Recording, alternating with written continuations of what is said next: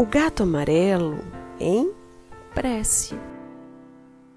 Você conhece o gato amarelo que usa chinelo? Olha ele aí. Você sabia que o gato amarelo também conversa com Deus? Em todas as noites ao se deitar, nas manhãs antes de se levantar, com Deus se põe a expressar seu sentimento de gratidão por seu amor, cuidado e proteção. O gato amarelo, que usa chinelo, sabe que um bom dia terá, porque Deus o protegerá, inspirando a atenção que deverá ter, para em confusão não se envolver. O gato amarelo que usa chinelo a Deus agradece em oração.